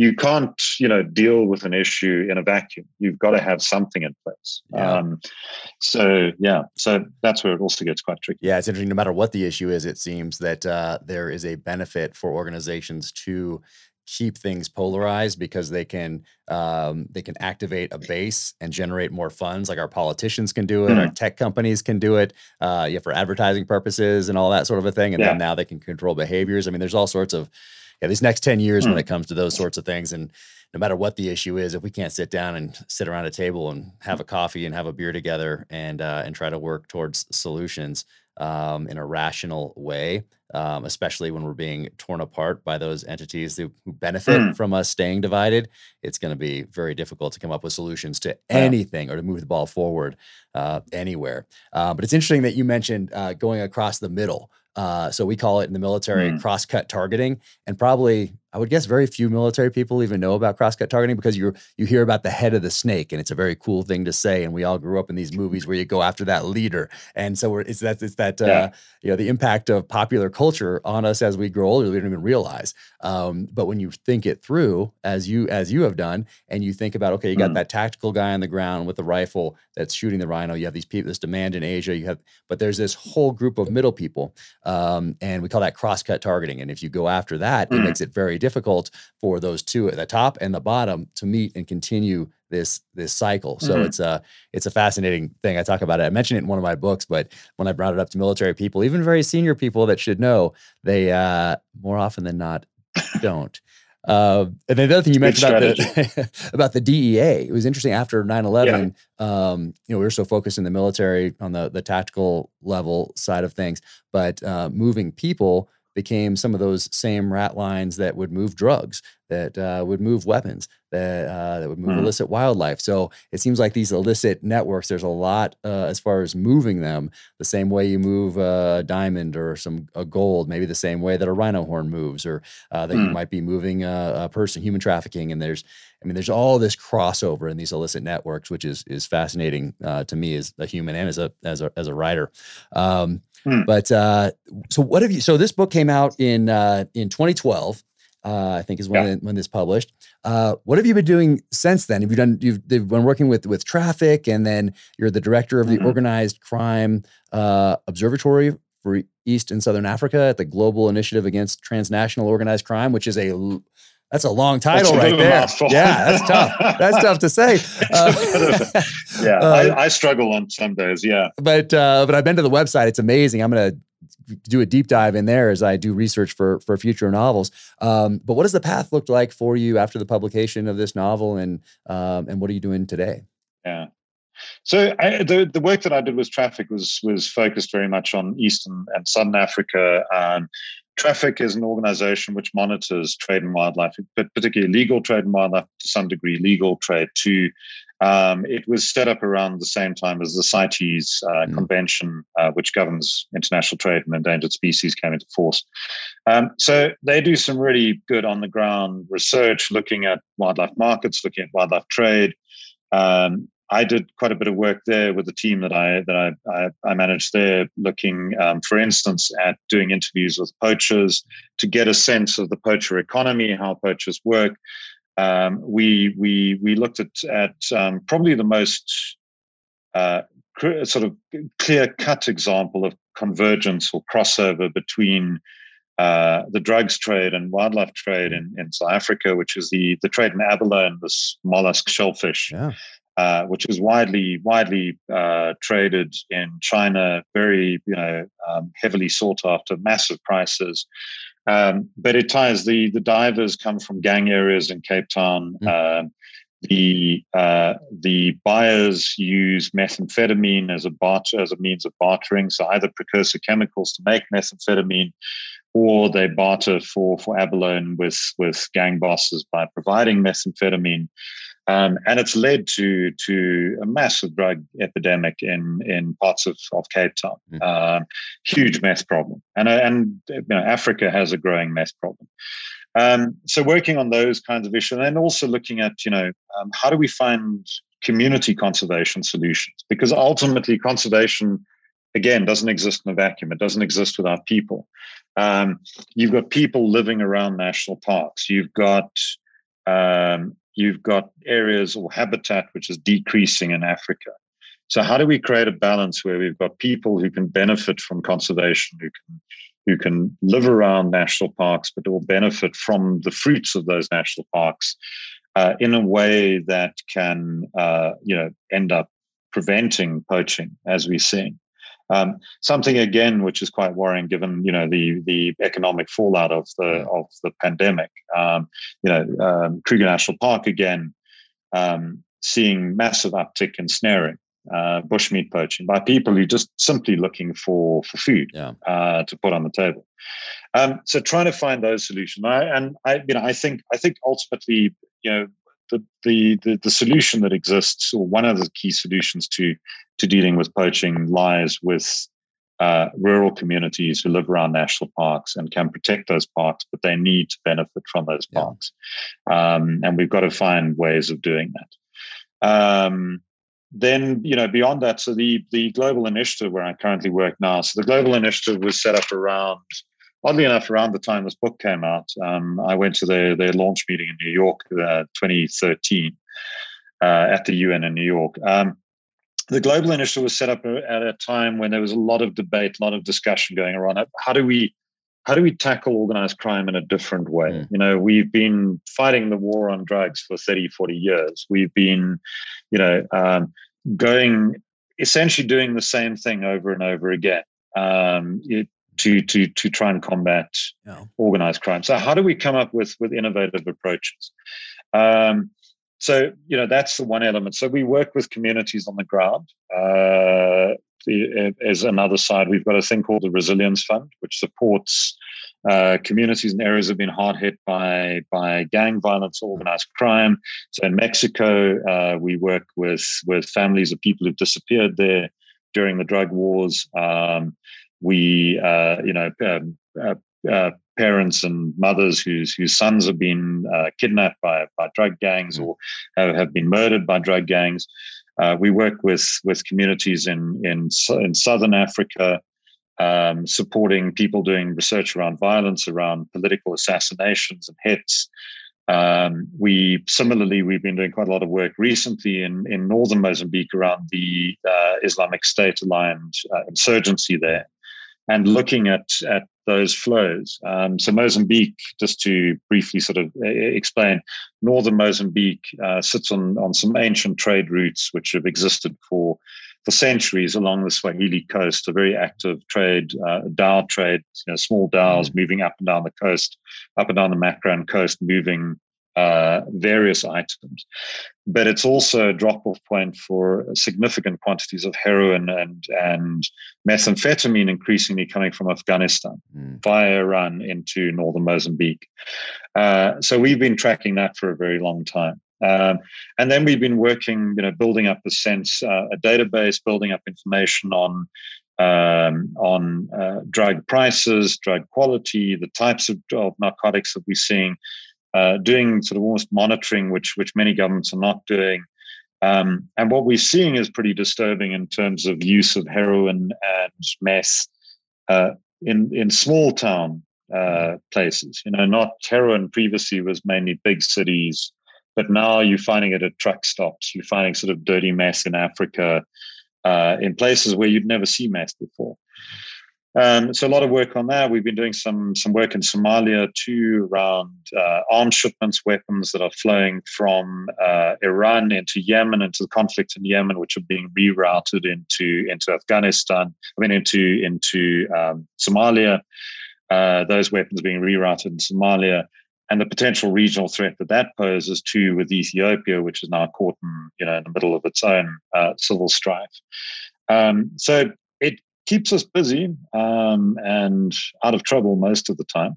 wow, there's so, there's so many books there uh, that you could write. I mean, there's. I, I hope you delve yeah. into one of those subjects and uh, and write another another book because I mean, so talented and and it's uh like this one's fascinating and I I hope you you take mm. do, do something in the in the future. Is that one of the ideas you're batting around? Uh, so yeah, I've, I've, I've got a few. I think it's I, I think I'm at the point now where I've got a short list. Okay, I, am I'm, I'm sort of battling between ideas to go. Mm, where are we leaning? So yeah, but it's uh, it. I've been mulling a, a, couple for yeah. So I'm I'm actually looking forward to doing another one. Yeah, absolutely. Good. One a decade. Is that the is that the pace that uh, that we can look forward to? Or? I think I, I think I, I, think I need to work on that a bit. Yeah, maybe get it up to you know. I mean, what you've done? What five books since 2018? so um, yeah, maybe maybe that's something I can aim for. That'd be great because I, I, love this. I mean, it's such a great book, and and thank you for what you're you're doing now. Like I said, that website. Um, uh, I'm gonna go do some deep diving in there for for research for future mm. novels and uh, just doing some amazing things. So uh, so thank you for for writing this and uh, and mm. and thank you for for the work you're doing now. And uh, you know, I often get that question about hey, who from people uh, in in this country, um, how can I help? Uh, combat rhino poaching in in mm. Africa. Mm. And there are so many different organizations out there, and some of them change, and yeah. then some of them disappear. And it's so it's very hard for me to point towards one or two uh, to at least mm. point people in the right direction. But have there been a, a, few that maybe you've you've worked with or heard of or know as legitimate, um, where if someone wants to wants to help out, that they can research a little further?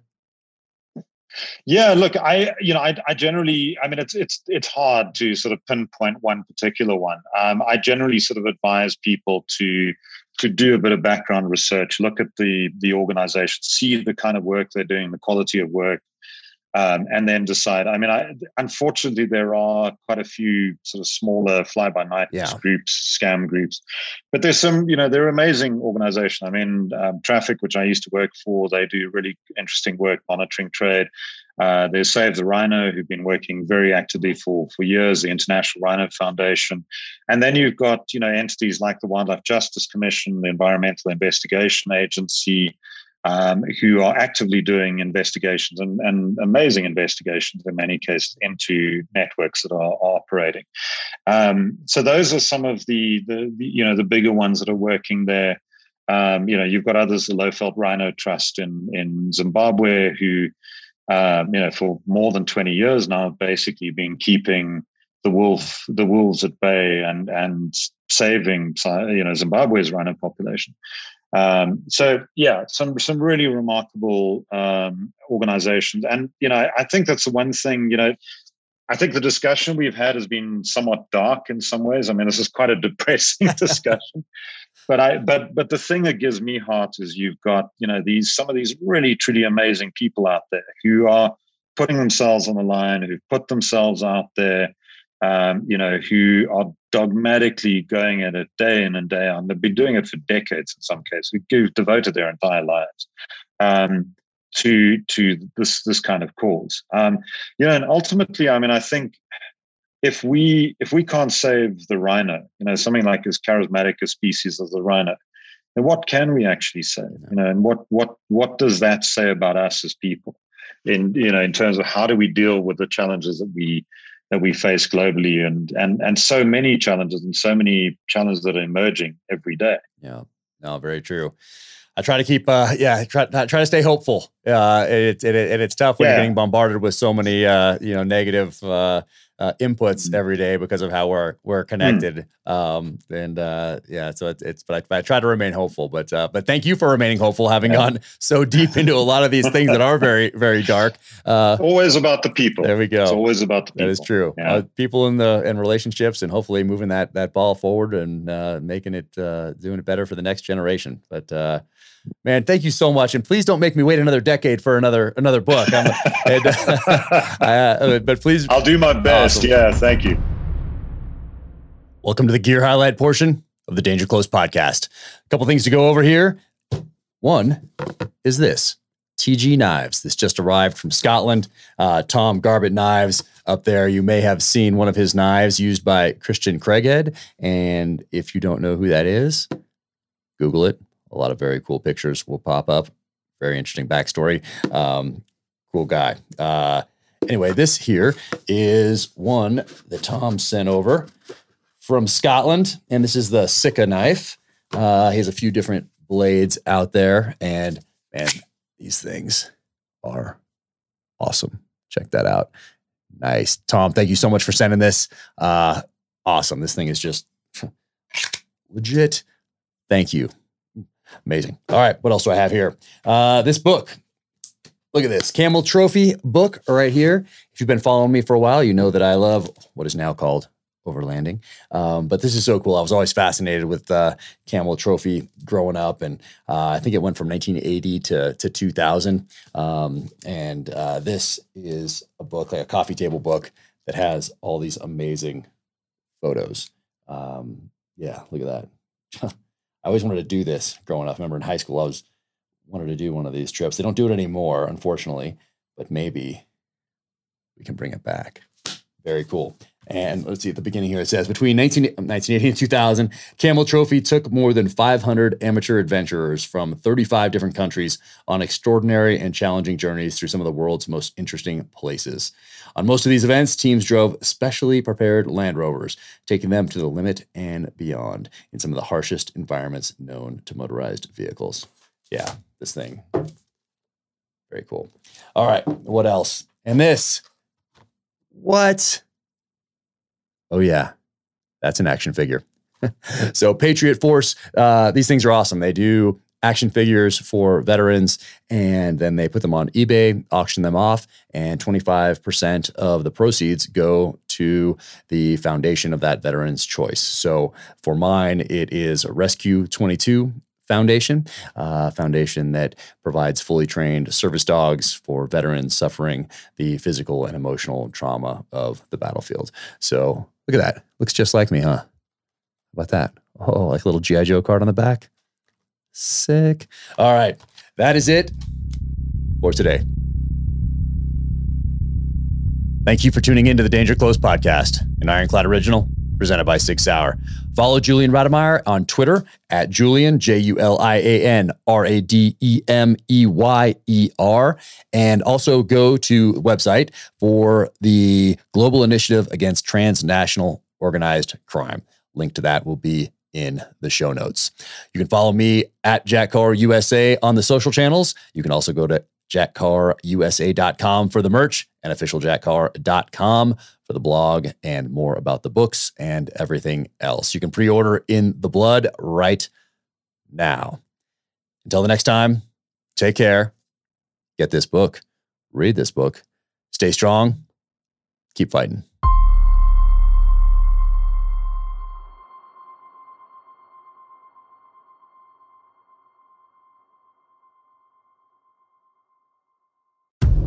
In case you missed it, on a recent episode of Danger Close, an Ironclad original, Jack Carr sat down with former presidential candidate Tulsi Gabbard. Set aside all the labels. Mm. You know, oh, well, because I've been getting asked this a lot like, well, are you left or are you right? Are you progressive or are you conservative? What box you, do you fit in? Which exactly, box do you check? Completely. Are you an enemy or right, right. An How, uh, like, what filter should I use when I'm looking at you? And like, I've always been an independent minded person, mm. always. Be sure to check out the full interview wherever you get your podcasts.